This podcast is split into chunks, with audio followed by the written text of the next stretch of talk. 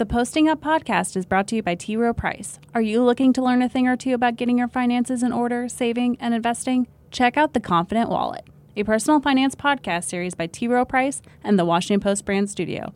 Subscribe wherever you get your podcasts.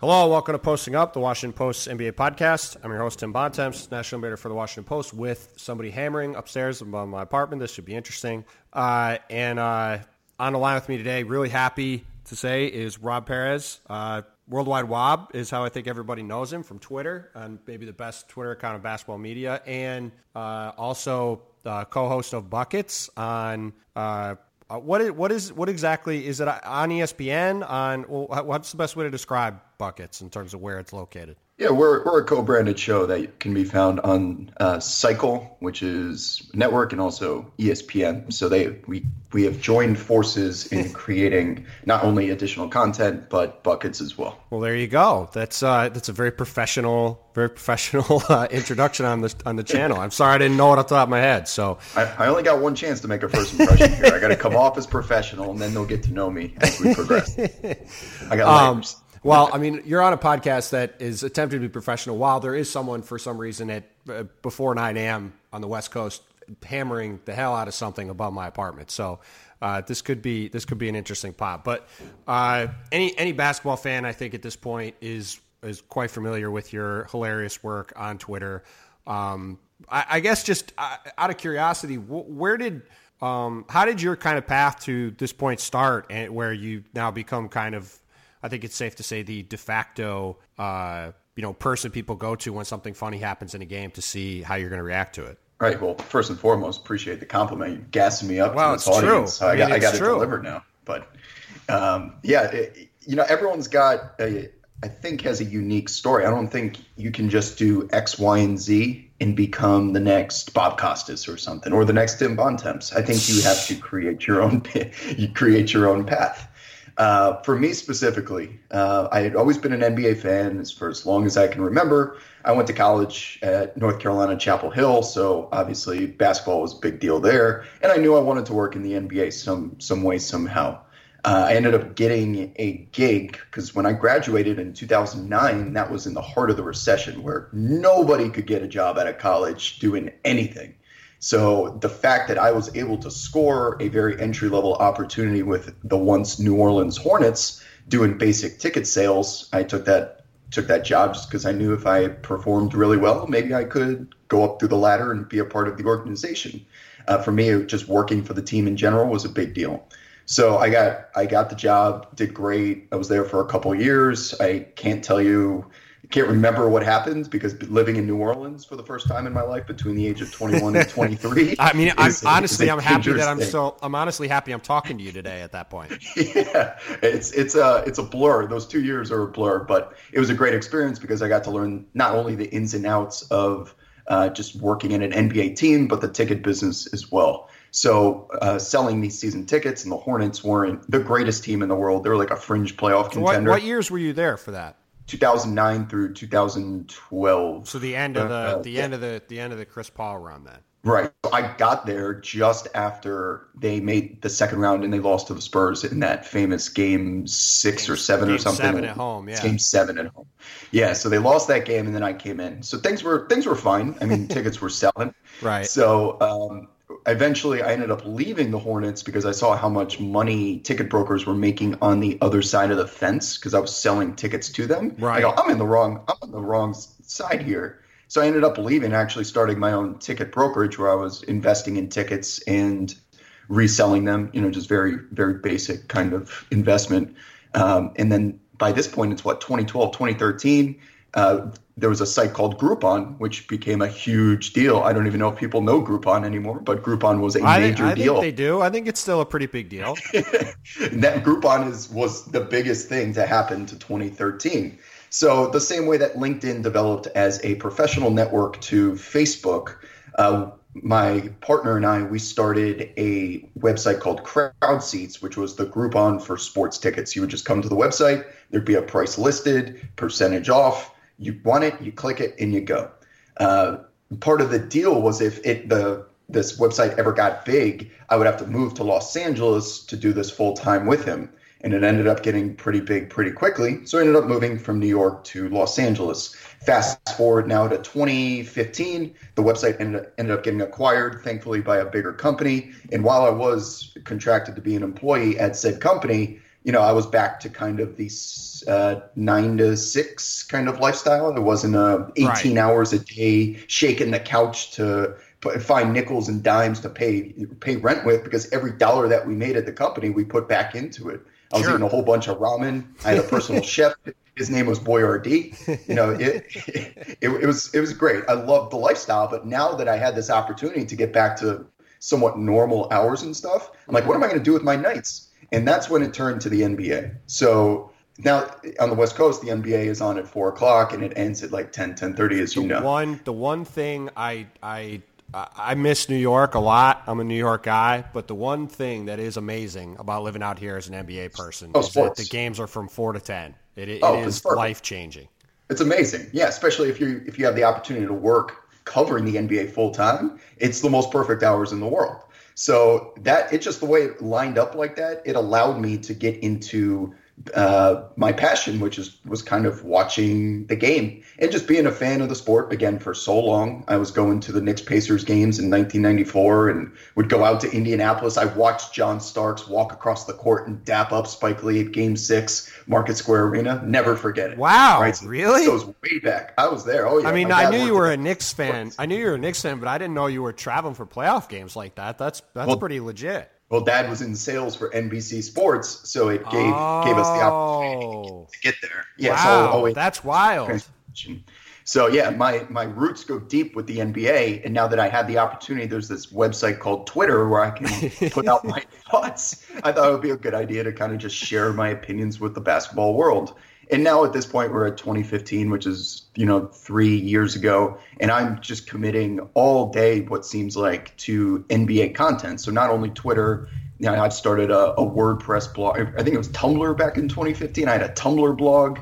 I was writing all sorts of stuff, but I was doing it at a from a different point of view and a different angle because the Zach Lowe's of the world, anyone that you know yourself, anyone that covers the league, the beat writers that were dominating at the time, I'm never going to be those those those guys as much as I think I know the game. I need to come if I want to do this right. from a full time kind of angle and actually make a career out of this. I'm going to have to like plant my flag on a space that hasn't been planted. So just be, once again, being this fanatical fan, what I don't even know how to describe it, I, I'm able to watch the game in a way that you know, I'm looking for things like crossovers and pettiness and like Eric Bledsoe checking the ball in with JJ Redick last night and like nobody's seeing it. And I just started writing about those things. And I was writing like hundreds of thousands of words that I knew weren't being seen by anyone really. But when my opportunity did come, I knew I would have a portfolio, excuse me, a Rolodex of stuff to show anyone that liked one thing that they saw from me. Right. So that opportunity ended up coming, and I'm like, here, I've spent the last year creating all of this content. Feel free to choose whatever it is that you want me to do for you, and I can make it happen. And as technology progressed throughout the years, then Vine started, then Periscope started. And as soon as these new opportunities, I saw them as as vehicles to produce NBA content in a way that hasn't been done before. And that's honestly just been the secret. I don't know if there is a secret sauce. It's just trying to stay unique and it's trying to stay different. Yeah, no, well, I mean, I, I think it's safe to say, I think it's safe to say that you've been able to do that. Um, uh, so I, I, guess I mean you talked about you talked about like when you were writing a bunch of stuff. I mean, when did when did the transition to? Because like I honestly didn't even know you'd written much of anything. So like when did the the transition to uh, the video stuff really start to take off for you then? Yeah, that, that's so that's I think what most people at this point know you from is from all these videos you put up. Yeah, so that's that's a good question. Um, my my core following, right? You you get your first couple thousand followers, and it's trickle. I never had the the moment where it just like blew up. I didn't have my Ken Bone moment from the presidential debate where you just like get 250,000 followers overnight right. because you're a viral sensation. Right. This has been a slow drip and I'm saying I have hundreds of thousands of words that are currently written that no one has ever seen. So the writing, I you know, I was a journalism major in, in college. I've always enjoyed writing. It's always been kind of just therapy for me. So I was able to do it and not never feel like a job. Um, and then when I started working for a blog like thebiglead.com brought me in to start doing NBA stuff. And then when Periscope and Vine started was my opportunity to kind of bring this kind of, I don't want to say cult, but this different fan base of watching basketball the way that I watch it. We were able to go to Periscope and it was 3 a.m. one night on the West Coast. It struck out at the bar or something. And I came back. I'm like, I'm going to give this thing a Periscope a shot. And so I loaded up, and then what we like to say on buckets is we've gone from pizza rolls to prime time because the very first Periscope that we did was me just making pizza rolls and like being a drunk idiot. I was I didn't say anything stupid, but I was just like uh, telling telling my night at the bar. I'm sitting there making pizza rolls, burning my mouth like any 25 year old ever would. Right. And there was like 50 people in the room watching at 3 a.m. And I'm like, wow, that's actually pretty decent. Maybe if I do this at normal hours and I talk about something of substance, people will come back. And then I did it again, and it was 150 people, and they were asking questions about basketball. And before you know it, you go six months in the future, that 150 is turning into 500, which is now a thousand, which has become 15,000 just because they the the viewers of buckets and the viewers of the periscopes and the Twitter account fe- I, they get a feeling of being invested since day one. It's been like a story kind of deal, and maybe that's why they keep coming back because not not much is different. That's for sure. I've I pride myself on being the same person, you know, and and it's just uh, they feel like they've they're a part of something that, that from the beginning they have ownership in it, uh, especially on the show as well a lot of the segments that we come up with, Right. we brainstorm in these late night periscopes with the comments section as well. So they feel like they're contributing to the show uh, by by brainstorming and thinking of all these unique NBA ideas and these weird conversations we have. So this is more of just become a crowdsourcing type of NBA virtual Reddit. I don't even know how else to describe it.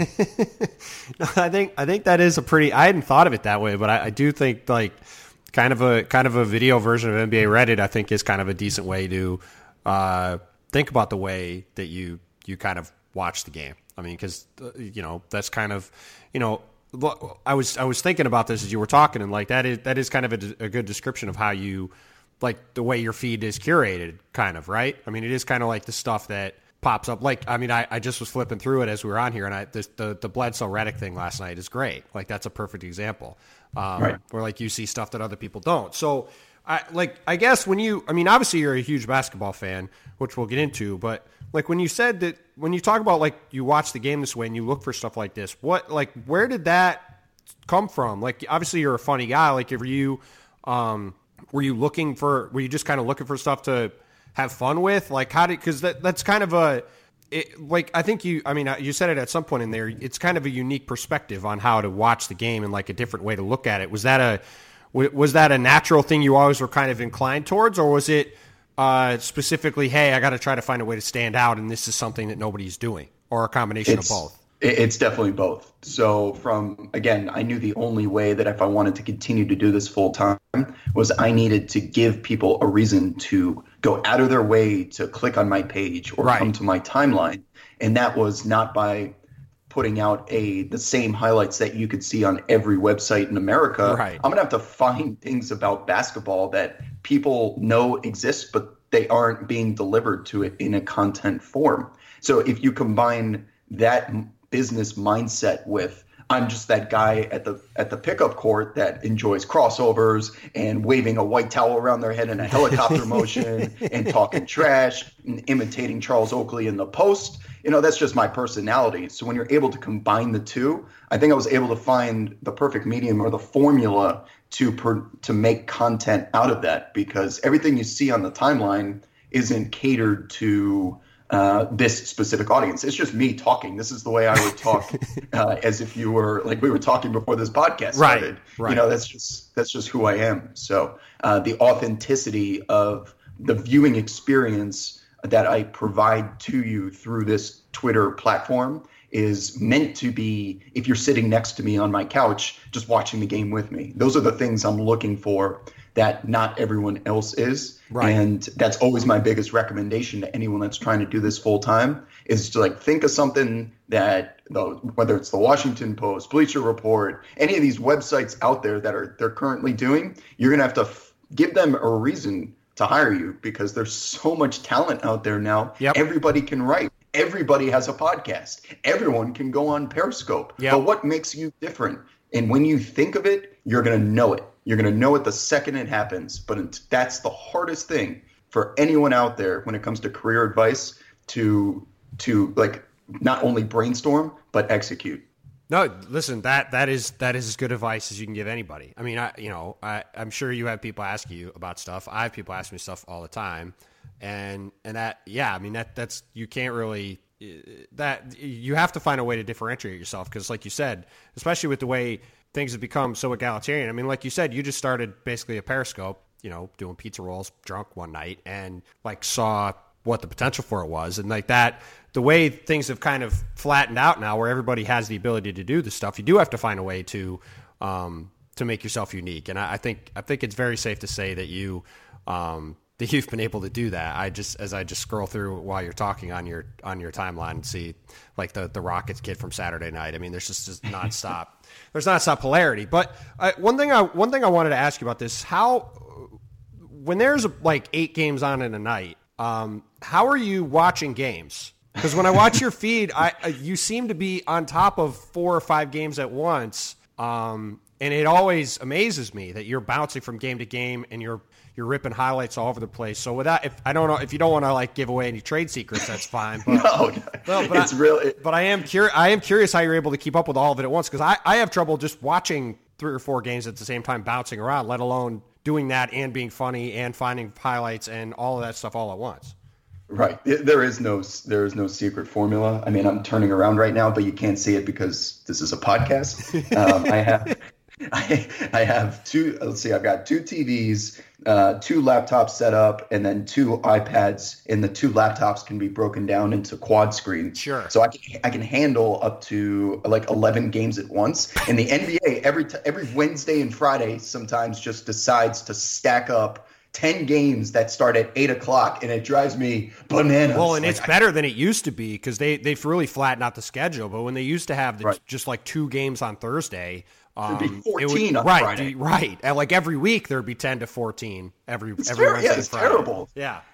So how do I how do I watch them all? I mean, it is something just similar to that scene in The Matrix where Neo walks into the door and the architect's sitting there in front of all of his TVs. I'm just staring at the TV for seven straight hours, waiting for Lance Stephenson to do his little bunny hop and throw a ball through his legs. If I see Lance with the ball, that's going to catch my eye. If Kyrie's got the ball on an island one on one versus Arron Afflalo in Orlando, that's probably going to catch my eye because I know something is coming. Right. So I've just kind of trained myself to look for certain kind of lightning rods when it comes. I don't care if uh, I, I, some random dude, if yeah, God bless your soul, Jakob Poeltl, if you're in the, I'm sorry, I can't Of course, you picked the seven foot white guy. I mean, poor Jakob Poeltl's been dunked on like ten times this year. But um, you know, when Jakob Poeltl gets the ball in the post, that's going to be a game that all right. I only have two eyes, and there's eight games on. Sometimes I'm going Right. to put my attention somewhere else. But this being the NBA as well, they're the the halftime shows and the TV timeouts provide some entertainment that is better sometimes than the games. I have people in my mentions that say I don't even like basketball or the NBA. I just come for like the mascot skit. The half the the the in the in between the in between quarter and the timeout stuff that people can't see at home. Uh, it, it sometimes is comedy gold. There's no it's, question. It's unreal. Like some of those skits, some some teams do it better than others. But when you see the Portland Trailblazers tic tac toe thing go viral, and you've got Rocky is the is probably the, one of the best mascots, or Benny. Yes. They have these pre-planned skits. Those are the type of things that we highlight on buckets because not everyone has League Pass, and Right. even if you have League Pass, you may not have the version that lets you see the raw in-game, you know, uh, jumbotron TV timeout stuff. Right. So we like to highlight again. That's just one of many segments that we do on the show, and it's it's something new. Unless you're you're following the Twitter feed, this is our opportunity, our way for us to get it out to you. Now, uh, now, obviously, as a huge, I mean, as a basketball guy, imagine when you found out you were getting, uh, you were going to be on your own show, I imagine that was a pretty mind blowing thing. But for people uh, who who aren't, oh, uh, you know, unfortunately for them, because it's great, not aware of, of buckets yet, um, kind of give people uh, a rundown of what what they should expect from the show, like when when they when they sit down to watch it. Yeah, of course. So this is now we're we're in between our I think technically our second and third season. Um, what we do on the show is our our Cassidy mantra- Hubbard, by the way, from ESPN, just just just just so people know who you're on it with. But Right. Yeah. So for those people that don't know, Cassidy, she does the sideline. She does reporting for ESPN and such. And uh, more importantly, she is my rock on set and offset. So, and if I if I need like dating advice with somebody, she's my first call every single time. She's able to all the things you see on the Periscope when I'm having my therapy sessions with the comment section. She has she has become uh, as I'm lying on the couch, she's the one sitting behind me in the chair with the clipboard. Uh, so that's that's why our relationship works so well is because we're able to take our offset friendship and translate it into on camera, which is without a doubt the hardest thing that you can possibly do. For sure. We've seen we've seen pairs of whether it's Good Morning America, the Today Show, that are clearly they get along great offset, but sometimes it doesn't. They, you know, they feel like they're plugged in or there's kind of suits on camera. We don't have that problem because what you see on camera is what goes on when the red light is on and the red light is off. In terms of the actual content that we cover, uh, we are not just a basketball culture; we're a lifestyle. That's the mantra. So we cover all things Listen on and to off you. court. We're a lifestyle. Jesus. Yes, I've got that nailed every single time. I've got that mantra down pat. So that that that is that is what the show is. You may not be in love with basketball, but we're going to give you a reason to because we're going to let you watch the game through a lens that you didn't even know was possible. Whether that is just covering ankle breakers, posterized dunks, funny kiss cams. We also ask the questions, you know, very similar to what Shea Serrano did in his book. We ask those, uh, what is the anatomy of a posterization? What is the most disrespectful act that you can commit on a basketball court? How could you be petty? We will do a class with you called NBA Pettiness 101, and we'll go over ways that you can just get under people's skin. So these aren't things that you would ever really see on a what was once a major network or something on NBA.com. These are the um, outside the box ways of thinking and watching the game, and that's what ultimately what buckets uh, was was built to be and has become. Yeah, no, I, I'm just still laughing at your your tagline about the uh, about it a li- did- being a I did lifestyle. finger guns, I did finger guns like Lance as I said it. No, but it, listen, I think I think you're right. I mean, look, in in I, I think the NBA in a lot of ways is the perfect sport for the time we're in now in terms of how people watch stuff, the the the, the pace that it moves at, the the amount of just you know amazing off court content we have from people. Uh, you know, just the- outsized personalities that are in the sport, and I think that you guys, um, I I think you guys really capture that with the show because it is, um, you know, it's like whether it's like your show or guys like the starters on NBA TV. Like I think, um, I think the people that get the fact that um, there's a lot more to this than just like what happens. You know, like what the three point percentage is of of a certain player or how somebody scores at the rim, but that there's a lot of people out there who are into um, who are into a lot of other stuff. Uh, I, I think it really does.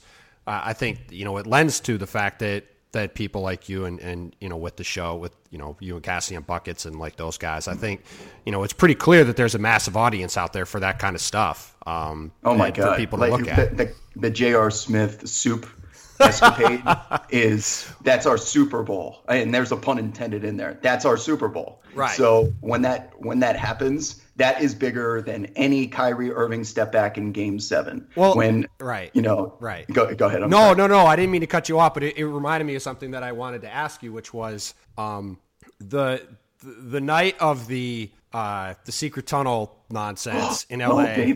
uh, I was I don't remember where I was, but I was not at home, uh, and I remember I sat up. I think I was at another game. And I, I sat up till I don't know how late, wherever I was, writing just a ridiculous recap of uh, everything that happened. And I, I had multiple your, of your tweets in there. I, I was it was just a an unbelievable night. So like I, I wanted to ask you specifically about that night and just what um, kind of what your thoughts were uh, as you were going through it. Cause I, I remember like just I remember you at one point tweeting about uh, you know, like you know, this is a night we'll never forget, and you were all kinds of just amazing stuff. So I, Oh, I was because that because that was that was kind of like like it, the, you know I I know the, there was a pun intended with the Super Bowl line the other day, but like that truly was like the That was you know, yeah. That that was that was that the was Super Bowl before the Super Bowl. well, well, that was, well, that was also like when you when you think about like what your entire ethos is in terms of like how you approach this and what you're trying to do. Like that that checked every single box Oh, you you look at. Yeah, that that night. So the game was intense itself. From Yes, what I remember, that great was, game. like, great- that was a, it was a great great game. it was incredible. And Yeah. there was there was enough pettiness to go around because of Chris Paul and Doc Rivers. Well, and the whole- remember Blake Blake running into D'Antoni and trying to do the, the Jason Kidd and Mike Woodson Yep. play, and then putting them being on the court, all that stuff. It was awesome. It, it's the perfect it's the perfect storm and not just the movie perfect storm. It's like the day after tomorrow storm like look at this it's coming from the north and the south and Right. we've got pettiness from the east and disrespect from the left. And then all of a sudden you just dump secret tunnels. Someone has the audacity to tweet out secret tunnels. And as soon as you do that that poor i don't even it was, it was probably a rockets beat reporter didn't know what he was causing because if you didn't even use the word secret it Yeah, probably I think it was would- some. I think it was some. It was some TV reporter. I think in in L.A. I, I don't even remember who it was, but No, it just it it, just was. it You're took right. off. It just. But at There's- that point, it, like you said, it was all over. The second So- that got out there, it was over. Oh my god! As soon as she used the word secret tunnel, it was it was meme. It was club meme in Key West. Oh my god! It was every second was just people with the Jurassic Park scene where they're crawling in the ceiling Yes. and the raptor pops up. You know, it's just like oh my god.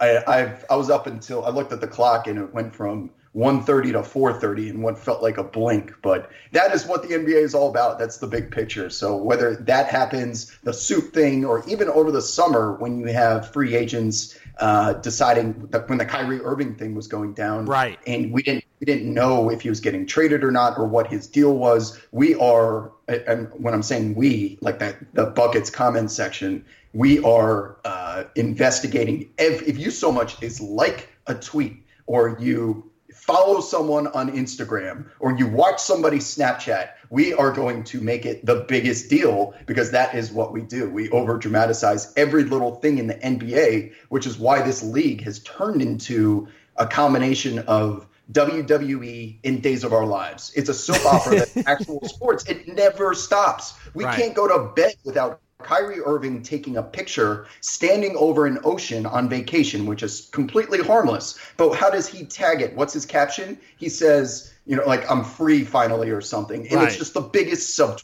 in the world. Right. But the problem is when you're dealing with the pettiest player in professional sports history in LeBron James, he's so calculated that he's already at the Drake concert ready to tweet something about waves, which he did like six hours later. And then we're following this like, oh my God, like they're telling they're telling us things. How do people not see this? You know, and we we have to make a major scene out of it. So when something like the secret tunnel happens, we have the foundation in place already because we we knew about Chris Paul and Blake maybe not getting along with Doc, and we'd always seen the the rumors. But unless we're analyzing every single word in that quote, there is always hieroglyph like hieroglyph. How do you pronounce that? Hieroglyphics. Hieroglyphics, cryptic- God, that's a tongue twister. Oh, you got me sweating over here already. So that's ultimately the whole purpose of what our uh, what we are on the internet, what NBA Twitter is. We even have our own hashtag. I don't see hashtag NFL Twitter. I don't see hashtag NHL Twitter, but I do see hashtag NBA Twitter, and it's because we've become the biggest pl- internet plague in terms of content on the internet.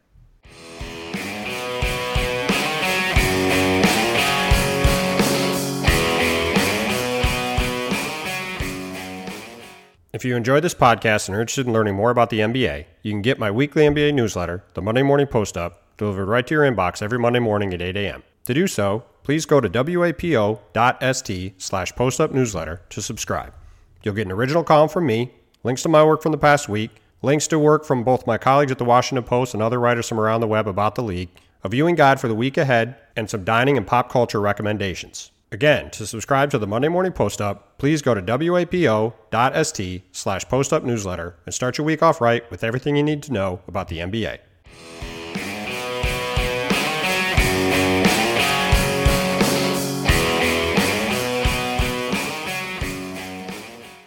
Yeah, well, no, that that's definitely true. And and actually, it's funny you mentioned the other sports. I wanted to ask you about that. I mean, how how much do you think that um, the some of the expansion the NBA has had in terms of growing its fan base and kind of growing interest in the sport comes down to the the way it has from the beginning embraced the internet and embrace social media in ways that, in particular, the NFL and I think also baseball have not. I mean, those sports, I think baseball now allows some highlights. I can't remember which one it is. I know football doesn't. Um, but like the stuff that you're doing, like those sports would probably, you know, if either definitely or probably try to shut down what you're doing because of how they've kind of approached the internet and not letting people see their highlights and not letting people see stuff. Whereas basketball has kind of from the beginning gone the other way and really not um, really not tried to shut down any of this stuff and allowed it to grow. And I, in my opinion, I think it's really had a very positive impact on the growth of the sport and brought in a lot of people that it wouldn't have otherwise. And I, I assume, given the way you approach things, that you would agree with that. Yeah, definitely. So there's two schools of business thought here with the NHL, the MLB, and the NFL. Clearly have the mindset of they want to control their own content. And I do want to say there's no right or wrong. There's just two ways of doing business here. They want to control their content. They want to own it. They want to sell ads on top of it, and they want to monetize all of their big plays, if you will. That's fine. That's their strategy. But on the other side of the spectrum, you have the NBA that says, you know what? Feel free to rip us off and bootleg our, our games, and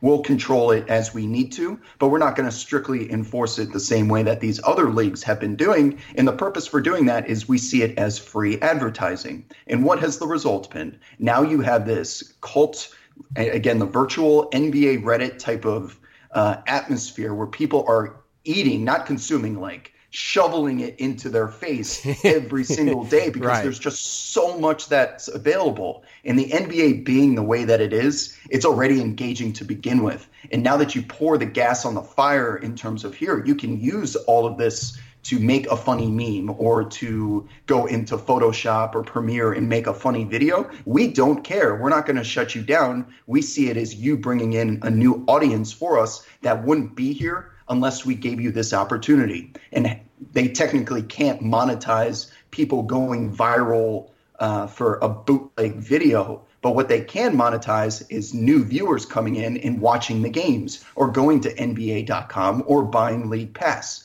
So it's there is no right or wrong here, but just being a fan that wants to consume and engage with the brand as much as I do, the strategy that the NBA uh, has rolled out is without a doubt my the, the preference. Any fan, you know, wants the ability to be able to share because we're in 2018. You you can't eat breakfast. I, I, just ate a bowl of cereal. I feel like I couldn't eat it without putting it on Instagram first because that's the age we live in. People want to just share their life experiences. Right. And I want to share my NBA experience with the world. I can't really do that with other sports at the moment because of those rules. But in the NBA, no holds barred. Yeah, no, listen, I, I think it's been a a huge um a, a huge boon to the league that it, that from the beginning it's approached it this way. Because you're right, what it's done is for everybody. Our you're how old are you? You in your early thirties? Yeah. Yes. yeah. Well, no, I knew you were. I knew you were around the same age as me. I'm 33. I mean, I knew you were close to the same age as me. Um, yeah. You know, and, and like, yeah, like our age group and down. This is what. This is the um, you know, the basketball is the sport everybody gravitates to. And in part, I, I really believe a big part of that is because of the way the sport has made itself so accessible to people. Um, and from, you know, like you said, even if you count the summer, I mean, really from basically late September until August 1st, uh, and you can even push it farther on each end when you look at like the Carmelo and, and Kyrie trades from last summer.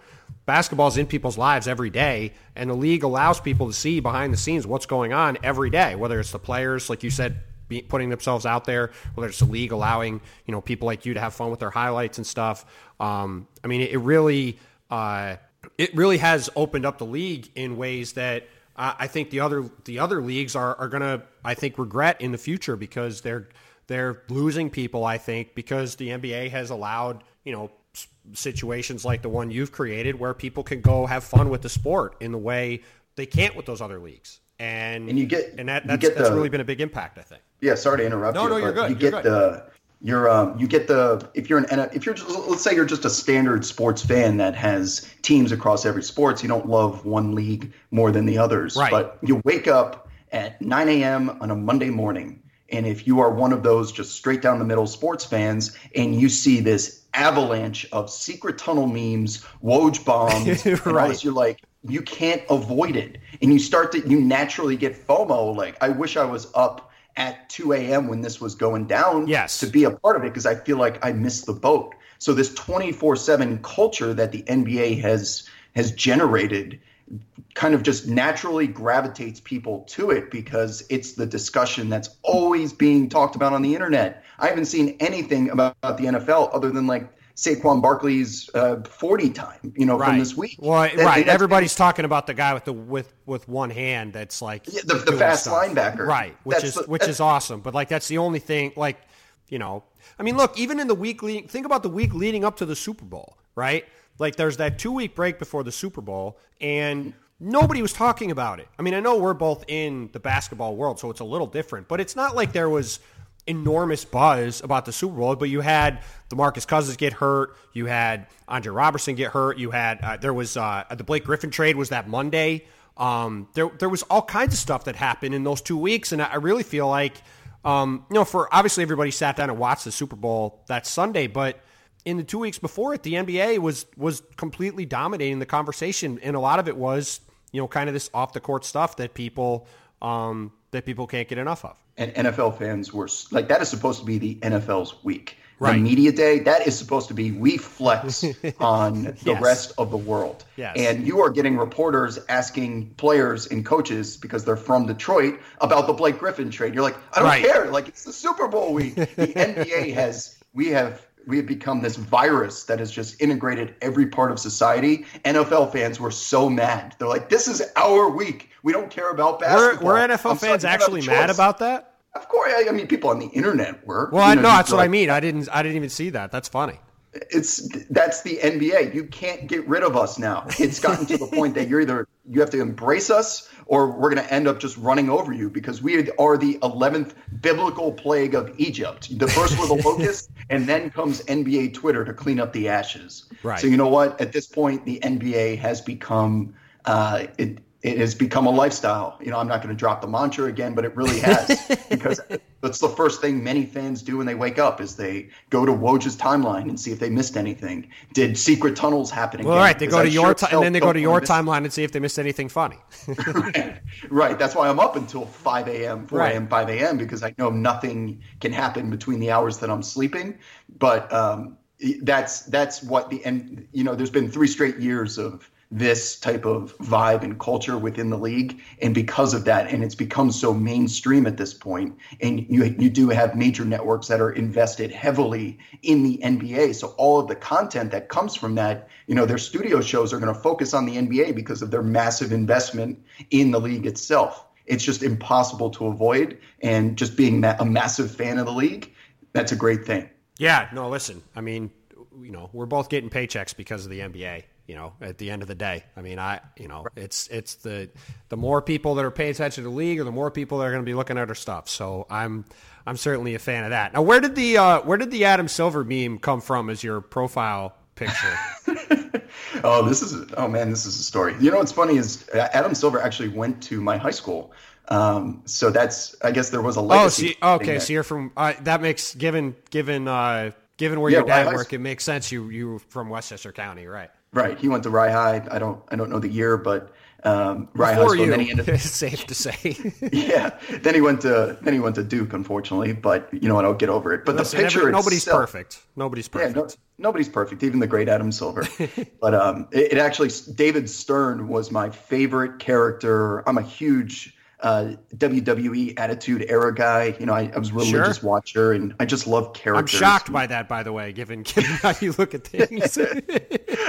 I am addicted to just like personalities like that, and whether they're good, they're bad. I always find myself pulling for the villain. David Stern is the number one villain of wrestling, of sports, of the world in general. He is just the master puppeteer. And my profile picture originally was Adam Silver, and I've said he's not the Wizard of Oz. He's more like Darth Sidious from from uh, Star Wars before he puts the cloak on. so Oh, David Stern okay. was the profile picture for years and years, and then he he retired. So I I had this whole retirement speech that I'm retiring from Twitter as well. But on the third day, Adam Silver, you know, rose from the ground. You know, too many religious undertones there, but. Um, Adam Silver was born, and I put the cloak on him, saying, "I put the, the Star Wars Dark Side of the Force. Uh, that's what that black hoodie is. Is that he has always been the mastermind behind the scenes. David Stern has been the front guy, but the who negotiated a majority of those CBAs and did the dirty work when it came to law. That was Adam Silver. So we see him as this."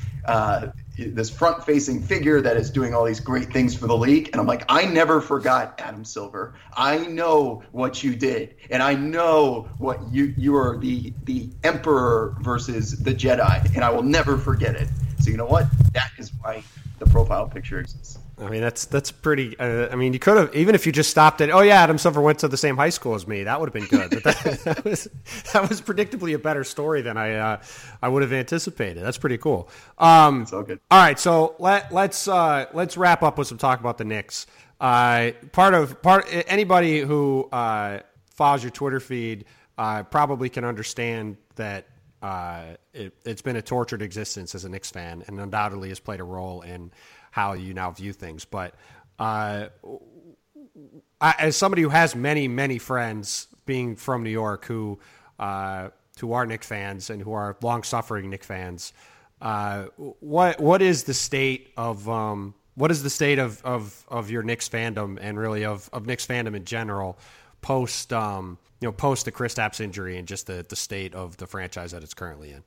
I hope the listeners here can relate to this Mad Men reference, but it's not great, Bob. It's not great. so that's uh, that's what's his face in the elevator. The, the thing with the Knicks is we've always stunk, and even in 2012, recently when we had the second best team in the East and made the second round of the playoffs, Knicks fans knew that that team with Kenyon Martin, Jason Kidd, who else was on that team? Like Carmelo Anthony, that team wasn't winning. They weren't beating no damn Heat, and they weren't beating no damn Pacers, and they sure as hell weren't beating anybody, in the finals. It was a great story. Raymond Felton's like breakout year or something, and it was fun to root for. But the Knicks haven't had someone on your team because in today's 2018 NBA, you can say if you have LeBron James, Kevin Durant, Giannis Antetokounmpo, Anthony Davis, Steph Curry, James Harden, if you have one of those six guys on your team, you have a chance at winning an NBA championship. Now there is a second class um, up and coming stars, whether it's again Antetokounmpo, Joel Embiid, someone like a Jokic, or you put Kawhi Leonard in there if you'd Sure. like to. You know who the fifth player on that team was? Was Kristaps Porzingis. if Kristaps Porzingis was on your team, you felt like at some point you were going to have a legitimate chance to win an NBA championship. And the moment he went down with the knee injury, that's what like we're used to losing. The Knicks schedule goes from August to Christmas Day. Christmas Day is usually when our se- regular season ends, and then when March happens, our next we're already on to 2019 here because we're used to tanking and we like watching these games rooting for our team to lose. This is nothing that's new, so it's not bad. But when you lose Porzingis to a devastating leg injury that we just don't know how he's going to respond to until he comes back, that light, that one thing that we had to grasp onto for the past couple years, and for as long as the Knicks were going to continue to have a poor record, it didn't matter as long as we saw the progression in Kristaps Porzingis going from that second team All NBA, you have a chance, to first team All NBA, you have a chance. That's gone, and that's the worst part about it. So as we continue to tank here, right. it just feels it, it's a different emptiness than what we're used to. And I'm old enough, thankfully, to have experienced the 90s of Starks, Ewing, Oakley, and even the Allan Houston, Chris Childs, Sprewell, LJ days. So even though we never won a championship, uh, I've seen what the magic of the Garden can be, and that's the toughest part. Is what, what was the the title of the 30 for 30 on ESPN? The Garden when the Garden was Eden. Uh, it's not going to be eat. It hasn't been eaten for a while, and it's not going to be eaten for a long time. And it is without a doubt the best atmosphere in basketball when the Knicks are good. And that's the toughest part for me is just that basketball is better when the Knicks are good and when they have just a glimmer of hope, even when they stink with the Lin. You saw what happened with Linsanity. That Knicks team was seven games under 500, I think, or five games under 500 when that started. And they just took off and it became this global sensation. So again, I feel like I'm preaching to a therapist here, which you have done brilliantly. But um, that's that's that's where I'm at with the Knicks. It's just it's a different form of depression this year because we're, we're not working towards a bigger picture anymore. We're just praying that we're going to get a guy, a seven foot three human with a new kneecap, is going to be able to come back and be what he was. I want to believe it's true because so many guys have come back from from knee injuries and such. But forgive me if I have reservations, and you know we're just going to have to live with with the unknown until he returns, and that's life as a Knicks fan. Well, and the the crazy thing about it, right, is that the Knicks are already done until at minimum the, the summer of 2019. Like Porzingis is going to miss, I would say at minimum the first four months of next season, right? Yeah, I mean, you we'll figure out of it at that point too, right? Well, that's what I mean. Like, there's no, there's not really any cap space this summer to do anything meaningful. Uh, you know, the Knicks are going to get a top 10 pick. So, you know, that has the potential to turn into somebody that's worth watching, which will be something for Knicks fans to pay attention to. Um, but, you know, it's not like it's not like there's going to be a chance to contend for anything with him out until, like I said, at minimum, the All Star break, probably. And, and I wouldn't be surprised if he doesn't even play at all next season. Um, that's what I was saying. I don't think he plays because right. by the time he's ready to come back, he'll maybe play like a game or two. Get, a, get, get a handful of games. Exactly. Yeah, It'll be a glorified glorified practice because he'd be working out anyway. Right. You kind of get him in there to see if he can kind of return, and you get him out because right. the Knicks are 30 games under 500. And he doesn't want to get hurt. Um, he doesn't want to get hurt ahead of um, uh, you know, going into free agency the following summer. Uh, you know, the Knicks don't want him to have any any setbacks. So, um, you know, it is. Uh, it, it is it is very interesting. You know, our, it, from a from a long term building standpoint, it's interesting because the Knicks now have a chance to do something, you know, maybe that they wouldn't have done otherwise, which is truly rebuild through the draft for a couple of years, which is something that I think uh, anybody who is rooted for the team has been hoping they would do for literally decades years. now. Um, I mean, I mean, it, it, it is uh, one of one stat that my my buddy Jared Dubin, uh, uh, another you know like you, a lifelong Knick fan, likes to bring up. Uh, the last, the last, do you know the? Do you know? Actually, you might, you might not even know this. Do you know who the last Knicks first round pick to get a second contract from the Knicks is? Charlie Ward. Charlie Ward. I should have known you would know that. Uh, Charlie Ward was drafted in the first round in, I believe, 1994. Yes, that sounds about right. Or was he? Was he on? Maybe was he on the? Uh, was he on the title? He, was he on the finals team? He might have been. Let's see. Yeah, uh, he, he, was drafted the, in 1994. Right. Yeah. So it's been 24 years since the Knicks drafted a player that they would uh, give a second first a second contract to, and it doesn't look. It looks like it's going to be. Uh, it doesn't look like Frank Ntilikina is going to be the first guy, uh, given the way they've already started to move on from him. So, I mean, it, right. it is unbelievable when you look at. Um, how long it's been that this franchise has avoided doing that. So I do think that in uh, in in some senses, you know, the injury could wind up being a blessing in disguise. But uh, assuming Kristaps comes back healthy and is all right. But uh, obviously, for Knicks fans that have been you know wandering in the wilderness for decades now, uh, hoping for their team to finally show some level of consistency and promise, uh, it was pretty crushing to see see him do that and, and see him go down like that and know that you know for the next year and a half you're just biding time waiting to see what the future looks like. That's the worst part is in the nba first place is winning the championship. Second place to fans is getting the first overall draft pick in the upcoming draft. Everywhere else in between is just medi- you don't want to be mediocre from a fan standpoint. Is right. there a benefit to getting the 8 seed, going 500 on the year and then getting swept in the finals? You could make the argument that yeah, it's it's important that your young players get that playoff experience and they get used to the bright lights. But the last place you ever want to be is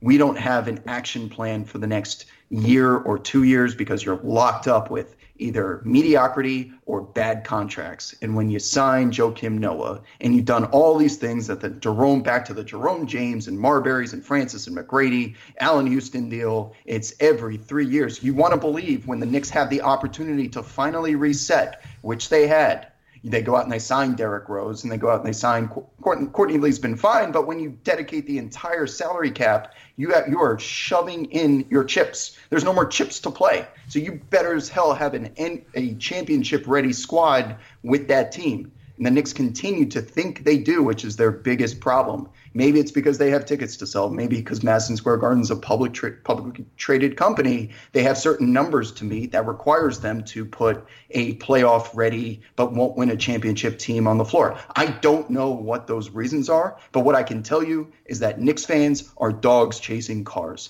The thrill, the thrill is in the chase. What happens when you actually catch the car? It's like, what do you do? Lick the bumper and then you move on to the next car. So, you know what? I love it. I'm going to be here every day and I'm going to drown in my own sorrow because when the day actually happens that the Knicks win the championship, will not only be the best day in many people's lives, including myself, but it will be a day that it'll be the peak. We will never match it again. So as much as I want it to happen, I enjoy chasing it. And I love Sixers fans thinking that they have figured out this magic trust the process formula that the, that now they get to make fun of Knicks fans for the next five years. I love every minute of it because when the Knicks get good, this hashtag Knicks Twitter is the most insufferable group of fans you will ever run into. And we will come out of the ground like the Undertaker at Survivor Series. You're going to see the hand come out of the dirt, and we are coming for you and your entire family. Drop, dropping the mic on that one. Uh, I uh, all I know is that I have a lot of friends in New York who already uh, drive me insane, asking me uh, asking me questions about like can the Knicks sign Le- you know when you know is LeBron coming to the Knicks this summer? Uh, you know can they can they trade uh, like Tim Hardaway and Ntilikina for Kawhi? Like you know st- questions like this. So if the Knicks ever are good I mean yeah I mean run, people run. I mean the funny thing is as somebody who worked in New York for a long time you know, everybody kind of just blanketly assumes that the Yankees are the biggest team in New York, but um, I can assure anyone who hasn't spent a lot of time in New York or doesn't know a lot of people from there, the Knicks are the biggest team in New York by a, a thousand a thousand yards. It's not even yeah. it's not even close. And like all these other sports, there were multiple teams. And no offense to the Nets who were in East Rutherford and bounced around, and now they're in Brooklyn. I think eventually the Nets are going to build up a nice little uh, thing if they continue to operate like the way they are right now, which I think is pretty smart. And I think they'll build a good team. And New York New York fans are attracted to a winner, and I think eventually they'll grow a decent fan base. But for basically 70 years, the Knicks were the only team in New York, and uh, that led to them completely dominating the the landscape there. And you know, if if if they do ever win a title, I mean the the amount of deification that will come for the people involved with that is I, I can't even I can't even describe it. It will probably be even bigger than like the Cubs and the and the Red Sox for people. Like they, they were greasing poles in Philly for the Super Bowl. Right. You're gonna have to grease skyscrapers in New York. People will be climbing the Empire State Building. I mean, it is it is really it, it. I really can't describe what it would be like if they ever do finally get good again because their fans. I mean, I mean, Knicks fans are already crazy now, and the team has had one playoff victory this one playoff series victory this century. I mean, if they yeah. if they ever get back to be a consistent winner again, all bets are off because it, it will be uh, it will it will truly be insane. How, Your how lips to God's ears, my friend. all right. Well, on that well on that note, I'll let you run. But but Rob, I appreciate you doing this, man. Uh, let people know Uh, I'm sure everyone already finds out, follows you on Twitter, or if not, they should. But let them know where that is, and, and also give them all the information they need on uh, on Bucket so they can go watch it. Uh, the funniest show on TV. For sure. If, if you're looking for me on Twitter, it's at world underscore wide underscore wob. Uh, the show, which again is co-branded by Cycle and ESPN, can be found on uh, its Facebook watch page, and we are going to be actually coming back uh, live soon for the third season. And if you don't know anything about Cycle, uh, Cycle is a network which makes just creative stuff, right? If you're ever interested in uh, just this outside the box concept that we we allude to, that's what we do at Cycle. We work with brands, we do hoops, we do the show, we do all sorts of different content. So um, it's a it's a change of pace, which I think a lot of people would enjoy. And other than that, uh, the the mantra is not only the lifestyle thing I said before, but we like to st- say stay petty and get buckets or die trying. And that's it. that's a pretty good summation, I think. That's a pretty good summation of the whole thing. So, Rob, I appreciate this, man. Thank you. And uh, I'll talk to you soon. Sounds great. Thanks for having me.